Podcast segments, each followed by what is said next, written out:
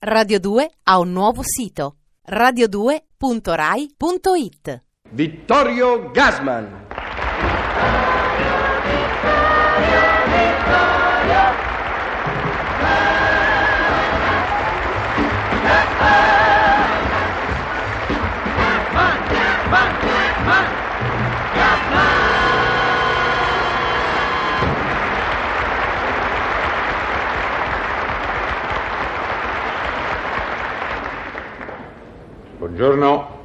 Beh, eh, tutti ormai conoscete la, la prassi, il piccolo cerimoniale di queste mie partecipazioni a gran varietà. Prima la poesia, poi il personaggio.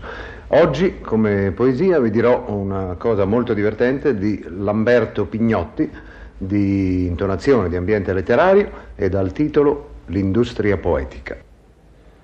Prima di decidere quale via prendere, provate ad interpellare la poesia. Decine di imponenti gruppi industriali, centinaia di stabilimenti di produzione, migliaia di tecnici e specialisti, milioni di prodotti, miliardi spesi per le ricerche. Questa è la poesia. La poesia ve lo dice prima, la poesia ve lo dice meglio. Entrare in orbita è stato facile.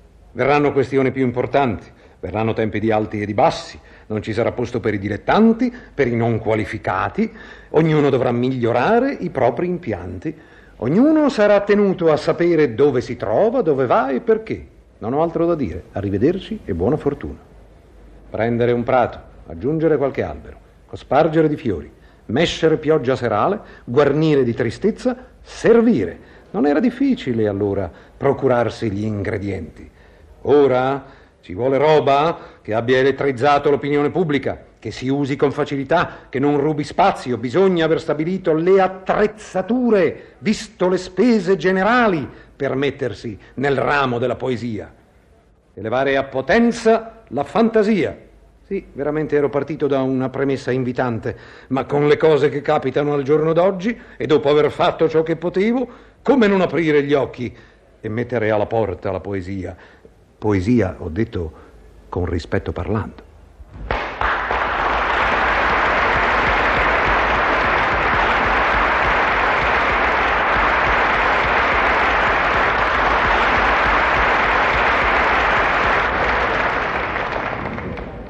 Anche oggi, come al solito, vorremmo che qualcuno del pubblico venisse a trovarci. Vogliamo invitare ancora lei, la donna intellettuale, una vecchia e cara amica di Gasman. Prego, signora, si accomodi. Eccomi, caro Dorelli. Ah, io non mi fa mica pregare, sa. Bene. Poi quando lei mi chiama via, fossi matta. Eccomi. E sono tornata proprio per lei, altrimenti non sarei venuto a punto. La ringrazio. Così stanca tutto il giorno a tavolino con quei diavolacci d'articoli per i miei giornali, con questi saggi che poi alla fin fine vengono a uggia. Mm. Ma lei è sempre all'opera? Sta preparando qualche nuovo romanzo? Sì, fra l'altro un lungo racconto autobiografico che vorrei dare alle stampe prima della fine del prossimo anno. Il titolo? Omini. Come? Omini, Ah. ha capito? Sì, non sì, mi sì. faccia lo sguardo malizioso, via, che io la sorveglio, sa, con quegli occhiacci da satanasso. Sapesse com'è difficile scrivere in questo momento. Guardi, c'è, da una parte c'è Moravia che polemizza argutamente, acutamente, da par suo per carità, ma sempre un pochino stizzoso, vero com'è nel suo carattere, su questo benedetto impegno e disimpegno. Dall'altro, e poi io ritengo che alla luce delle più significative opere dell'ultimo decennio sia impossibile poi tutto sommato irregimentarsi tutti nello schema, altrimenti si diverrebbero non già degli intelletti liberi di pensare, di evolversi, bensì delle pedine di una medesima scacchiera, nella quale peraltro nessuno riuscirebbe più a fare da dama. Le è piaciuto il bisticcio? Molto, molto. Siamo un po' tutti vagolanti fra la nebbia e quando dico nebbia mi preme e mi garbo alludere, sia pure di sfuggita, alla ben nota spirale del Michelino Prisco che tante ambasce ha procurato, come si sa, agli altri concorrenti dello strega di Codestano.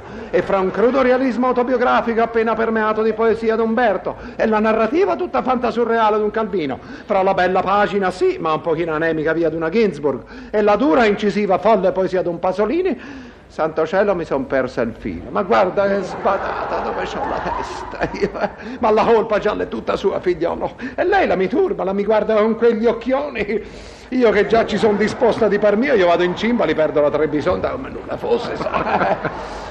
dunque, senta, che Dica. stavo dicendo chi Eh. è quello laggiù? Ah, Vedo non- una figura nota Mm. Ma chi Beh, dice? comunque, parlavamo di lei, che lei è un argomento tanto interessante.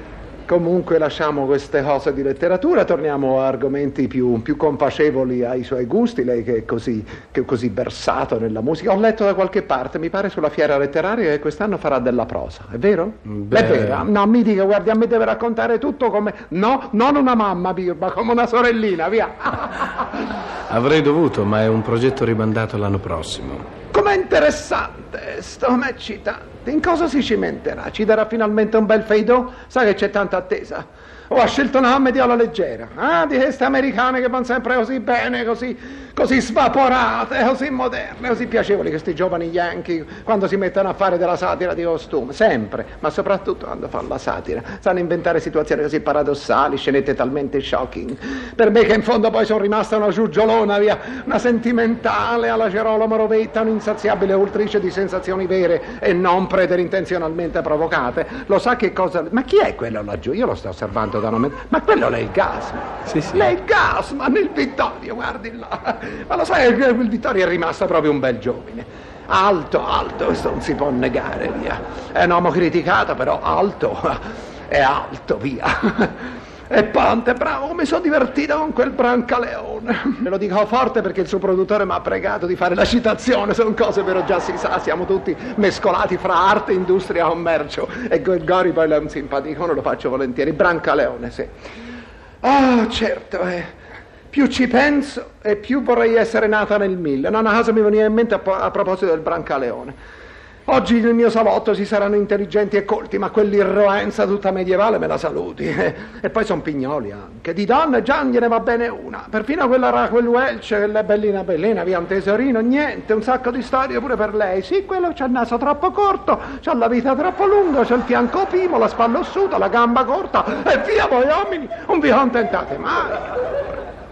Beh, eh, guardi, adesso mi sembra che lei stia esagerando. Per esempio, a me le donne piacciono quasi tutte. Ah, questo l'immaginavo. Perché?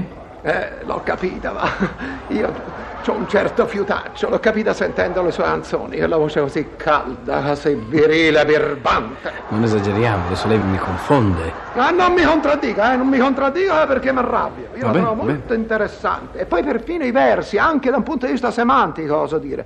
Di quei versi della canzone me la fa al buio, sto sognando e tu sei qui vicino a me, ma hanno una loro, una loro pregnanza, vi è una loro fuggevole ma precisa intuizione lirica. Me li canti un pochino.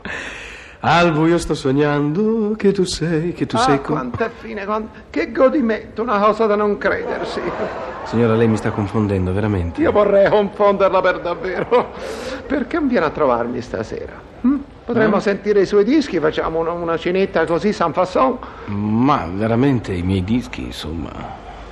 Senta, almeno mi faccia una cosa, mi faccia quel suo versetto così, così eccitante, così pregnante anche quello, così preciso, così castico. Sa che lei è carina. Buh.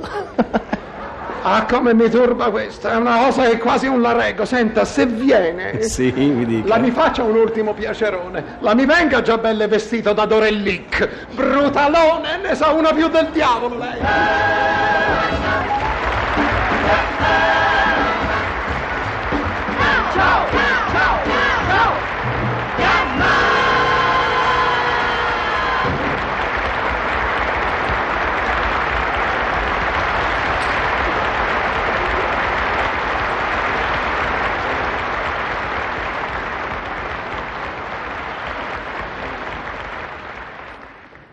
Radio 2 ha un nuovo sito radio2.rai.it